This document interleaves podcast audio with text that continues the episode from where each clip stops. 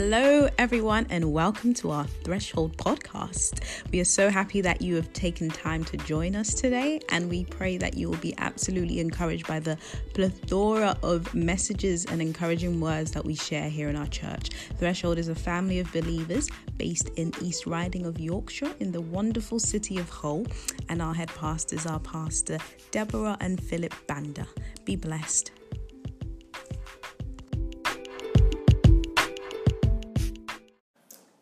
I hope you are as excited as I am. And I hope you did bring your notebooks and your notepads and you are taking notes. You know, lately I, I started taking notes when I'm in church or wherever I go really to listen to the Word of God. I struggle to listen to the Word without taking notes. Since I learned that there's a difference between a Christian and a disciple of Christ. Mm-hmm. A Christian is, well, a Christian. Almost everyone's a Christian nowadays. But a disciple is a follower of Christ.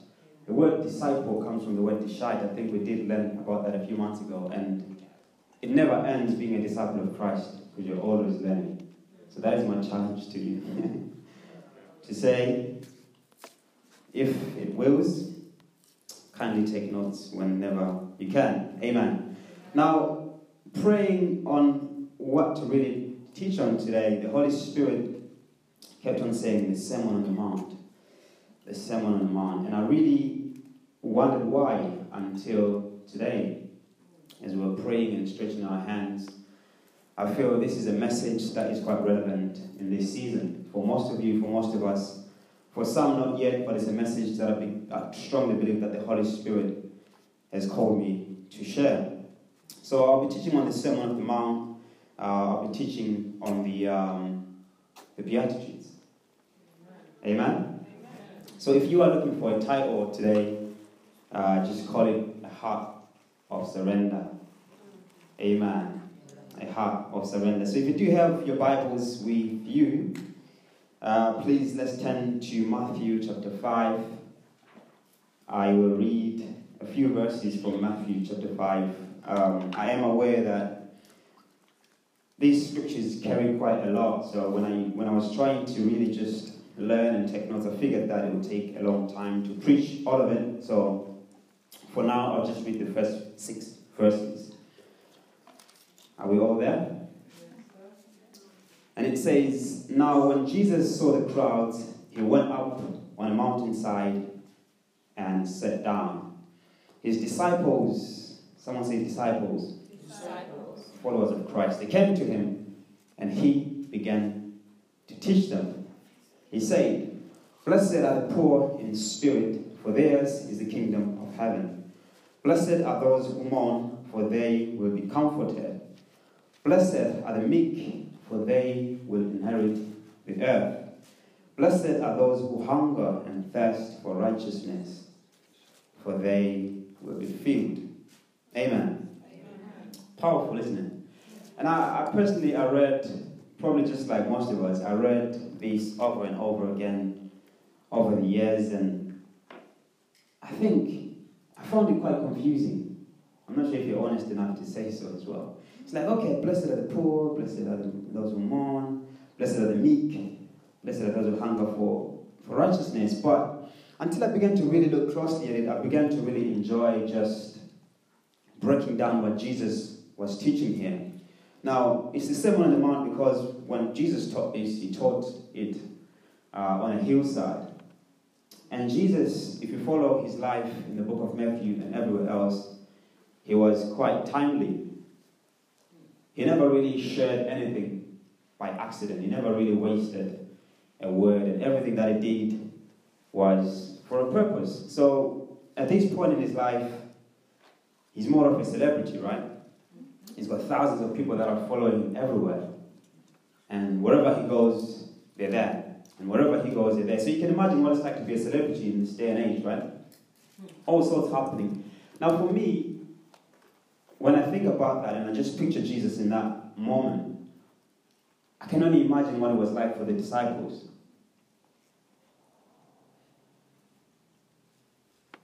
And the scripture says he called them aside and he began to teach them. So this message that he taught was teaching his disciples. Now, that's quite key, I think, to remember, and it makes me wonder why. Why would he call them aside and teach them this? Surely there was a purpose to this message. Amen? There was a purpose to this message. And I, I think being so close to Jesus at this time, it must have been quite tempting for the disciples also to, to be arrogant, right? To be, yeah, overly confident and uncalculated in everything that they do. And so Jesus calls them aside not to teach them about money, about power, or about authority, but rather he approaches the issues of the heart. Isn't that interesting? Now we know that when we follow the book of Matthew, later on we find that one of the disciples falls into this ditch uh, and he gets tempted by money. So this is quite relevant. Jesus knew what he was doing and he knew why he was teaching them these powerful principles to abide by as his followers. Because he knew that if they didn't know this stuff that he's teaching them, eventually there will come a time where some of them will fall into temptation. Amen. Are we following? So Jesus tackles many things. And I just want us to look at, we're going to look at them really closely and really find out what Jesus was really trying to say. And I'm really interested in the deeper things that Jesus was saying. And one of the first things that I see there when I look at those first six verses is that he uses the word blessed, blessed, blessed, blessed are the poor in spirit, for theirs is the kingdom of God. All right? So he uses the word blessed in all those. And the word blessed here doesn't imply happiness.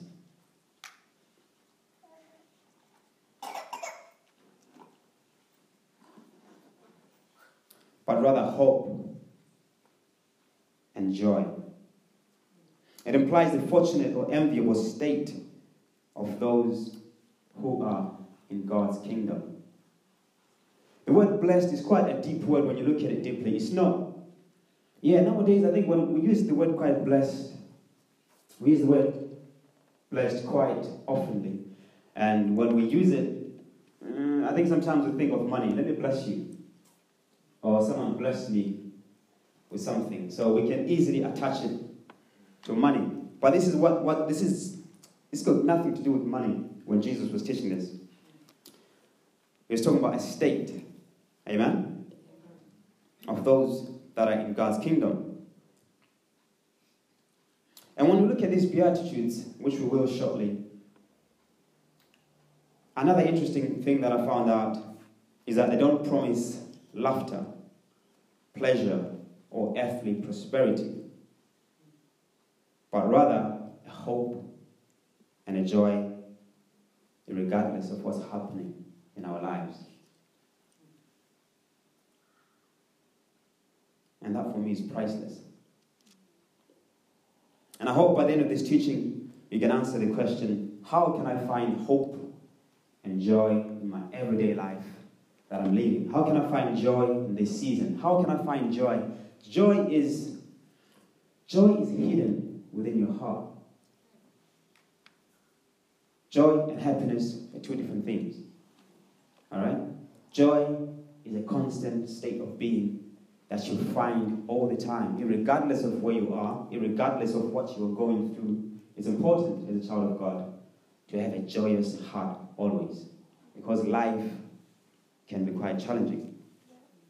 Yeah? So let's look at the first uh, beatitude in verse 3. And Jesus said, Blessed are the poor in spirit, for theirs is the kingdom of God. Now, Jesus is confusing as he was in most cases when he shared something. He uses a word that's interesting here. He says, Blessed are the poor in spirit. Now, what does he mean when he says, Blessed are the poor in spirit? Now, if you, uh, if you, I'm not sure if some of you I'm sure some of you are aware of Robert Kiyosaki, right? He's a financial mentor, tutor, so he's, he's written a book, uh, Rich Dad Poor Dad, if you've read it. And in it, he speaks of um, the difference between being broke and being poor. And he says that being broke is temporary and being poor is permanent. So he challenges his readers to know the difference between being broke and being poor. Okay, and he says, if anything, you'd rather choose to be broke because it's temporary and you can overcome it. But if you're poor, it's rather permanent and God bless you if you choose that. Okay? Now, Jesus uses the word blessed are the poor in spirit. So here he's talking of a constant state of poverty within our spirit. That's quite interesting, isn't it? Constant state of being poor within your spirit.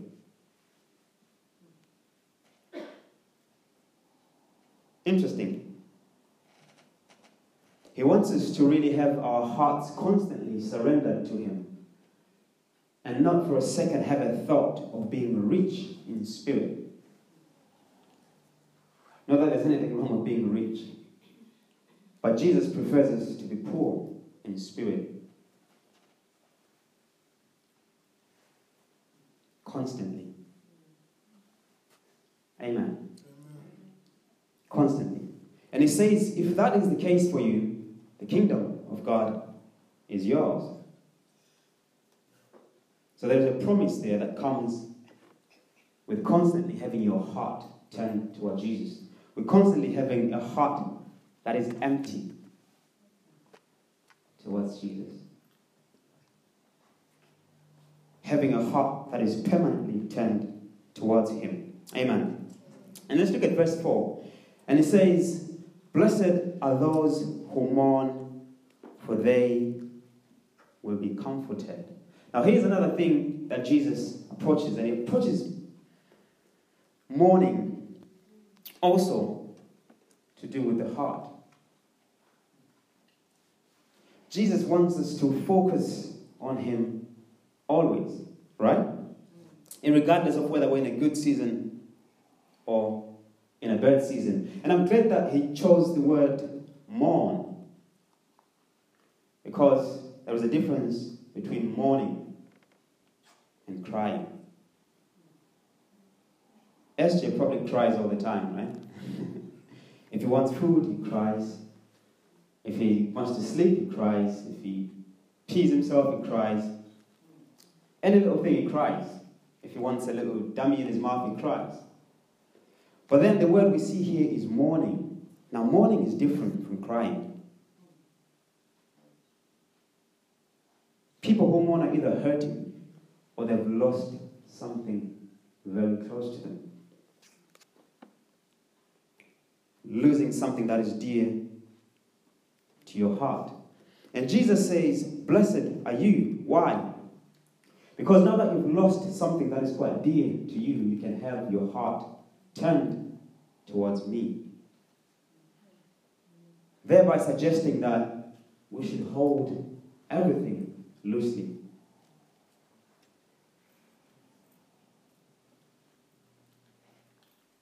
Interesting, right? It's quite deep. It's quite deep. And it says the promise for you, if you mourn from within, you will be comforted. Now that you lost what you love dearly, you can replace that loss with me, he says. He wants to take that place.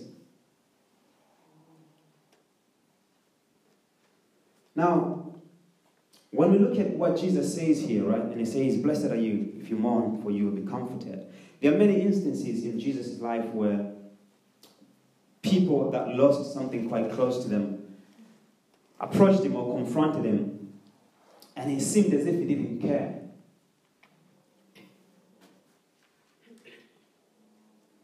Let's look at Matthew 8, verse 21 and 22, just a few pages over. And I want us to look at this. Matthew 8, uh, verse 21 and 22. Now, we get a young man here who's lost his father. And he's trying to give this as an excuse to say, Look, Jesus, I've lost my father. Ah, just give me some time. Let me go bury my father. And his response, I'm sure, offended the young man. Jesus told him, Follow me and let the dead bury the dead. In other words, leave your father alone. Follow me. How is that right? I've just lost my father. And you're telling me to leave him alone and follow you. It's a challenging statement, isn't it? Jesus wants to take that place whereby even though we lose anything that we have, anything that we hold dearly, he wants to take that place. I wonder what the young man did after that. A challenging question to you is what would you do? Let's look at John 11 21 again. Another interesting story is when one of Jesus' close friends dies. And Jesus' attitude is quite questionable, actually, to say the least. John 11, um, verse 21.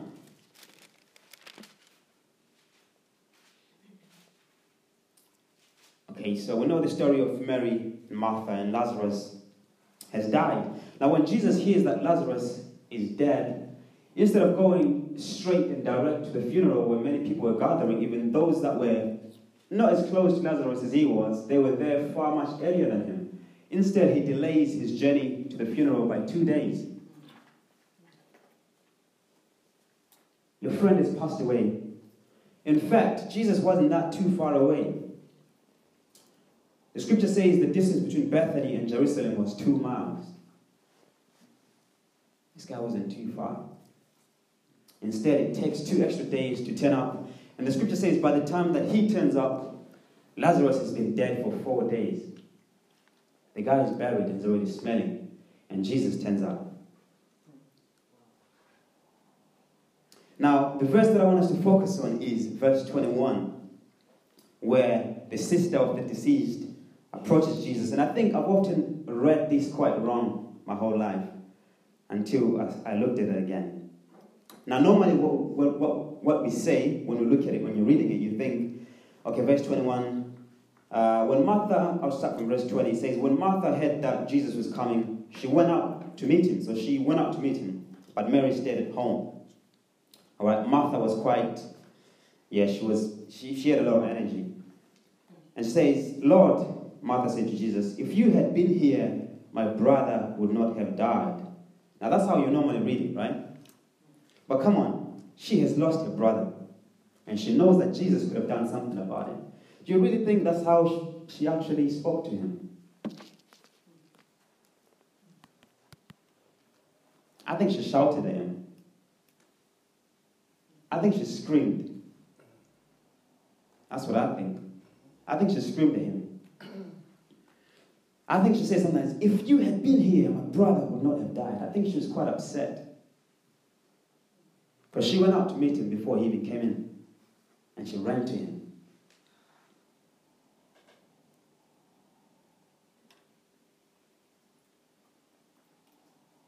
And she says, But I know that even now God will give you whatever you ask.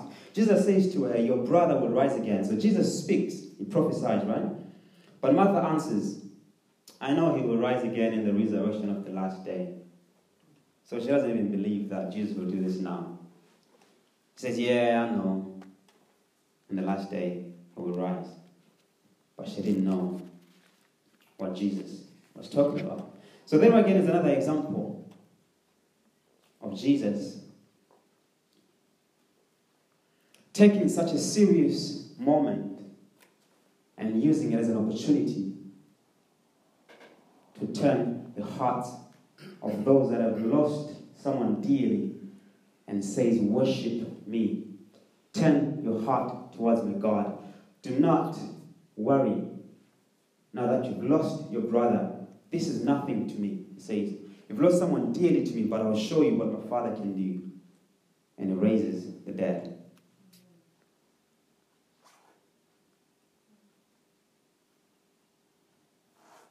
Amen. He's after your heart. Say to the person next to you, He's after your heart.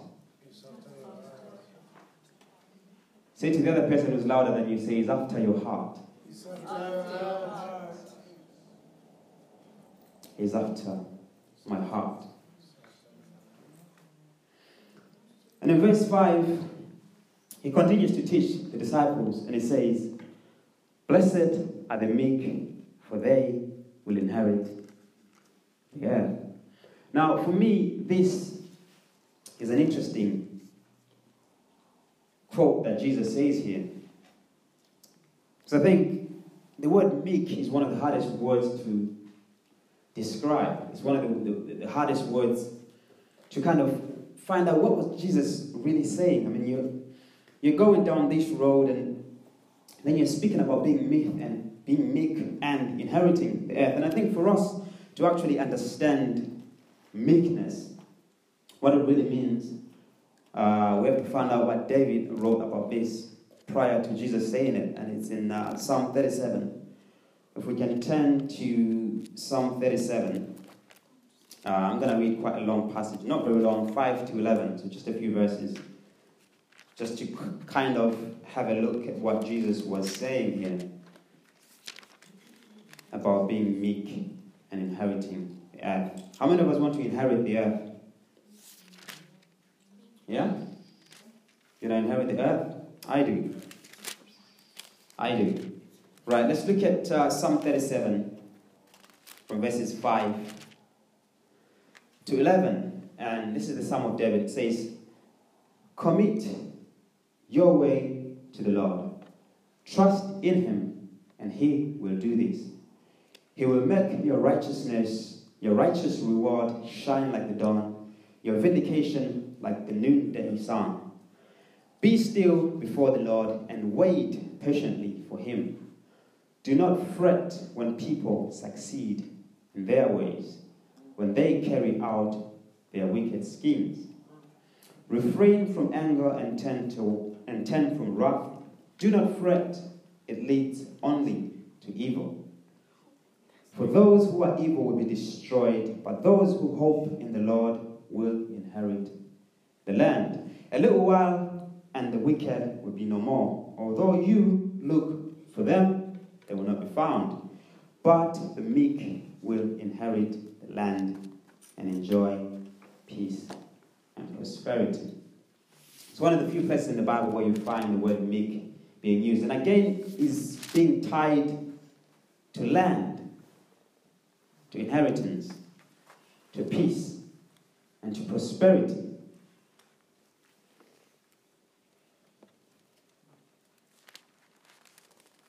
Interesting. Interesting. Now, as I said earlier, meekness becomes a hard word to define. But when you look at what that psalm says, and you look at it deeply, eventually you start to come up with a few words of what this word actually means. Now, meekness talks of self control, discipline, patience, responsibility, and accountability. So the meek are self controlled, they are disciplined, they are patient, they are responsible, they are accountable, they are calculated. And because we see the word land, peace, prosperity being used there, I think we can assume that the meek understand how to build wealth. For in that psalm, David speaks of not worrying about what your neighbors are doing, right? He says, don't worry.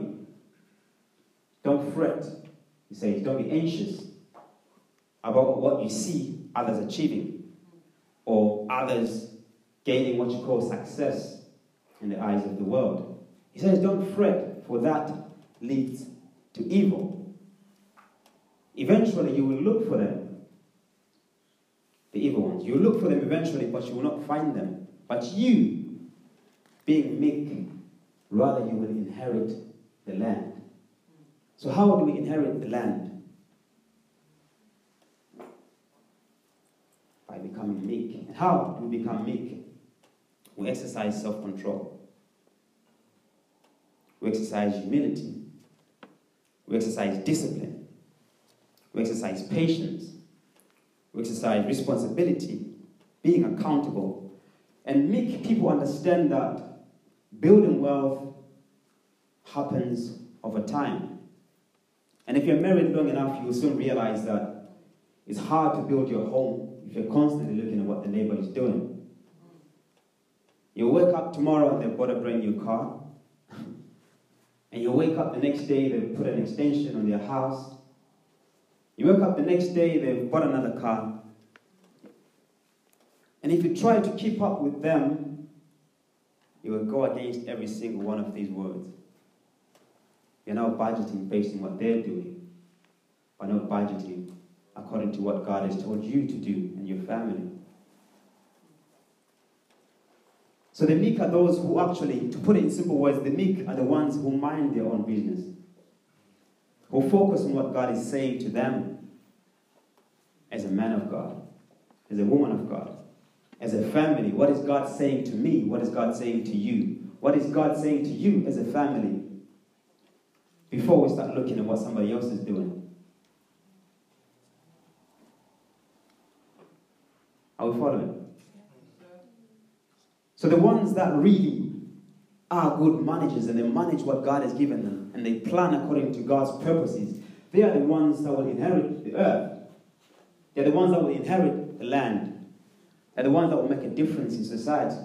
And if you've bought a house recently or in your past, you realize that when you go to your mortgage advisor, they'll say, okay, uh, can you pass us maybe some bank statements for the last three months, right? And they'll look at your incomings and your outgoings. And if they're not quite organized, they will decline you, right? If your expenses outweigh your incomings, you probably won't get a mortgage. They'll look at you and they say, You're not disciplined enough. If we give you a house, chances are you won't be able to pay for it. So sorry, you can't buy a house now. So you can't inherit that piece of land if you're not a good manager. Is that a wonderful lesson from Jesus? Yeah. Amen? Amen? And following that, he says, Blessed are those who hunger and thirst for righteousness, for they will be filled. Amen. Blessed are those who hunger and thirst for righteousness. Now, with everything that Jesus has said prior to this scripture, it feels right to really just focus our hearts to Him, doesn't it? If we can all please stand. Suddenly it feels right to say, okay, God, I want to focus on you. I want to turn my heart to you. I want to be poor in spirit so I can inherit your kingdom. I want to surrender my heart to you, Jesus. That in times of mourning, that in times of hardship, in every season that I'm in, Father, I want my heart to be focused only on you. That is what Jesus was trying to say to his, to his disciples the whole entire time. That look, guys, don't be, don't be focused on what's happening around us right now. There are thousands of people. There are many opportunities for you to make money. They will come. For you're famous now. And if you're famous, it's far much easier to make money than when nobody knows you. And Jesus wants to focus on their hearts. He says, guys, guys, focus on me. I want to deal with your hearts. I want your hearts to be placed in the right place. And I strongly believe that's what most of us in here are here for in His house. And that's why for some of us, the season that we're in just seems to be longer than what you have planned. And God has made it that way. God knows what you are going through. And if there's one thing that is asking for, is for your heart to be turned towards Him.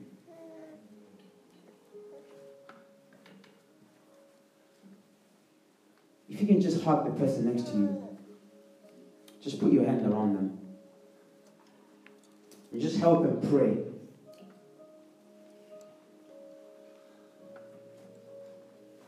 That Jesus will move in them.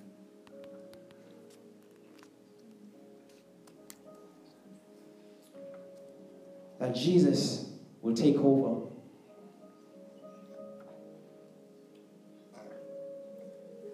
That the Father's heart will be found in them.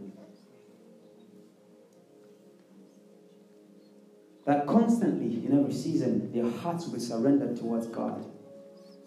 For it begins in your heart. As a man thinketh in his heart, so is he. Your heart is very important. Your heart is very important.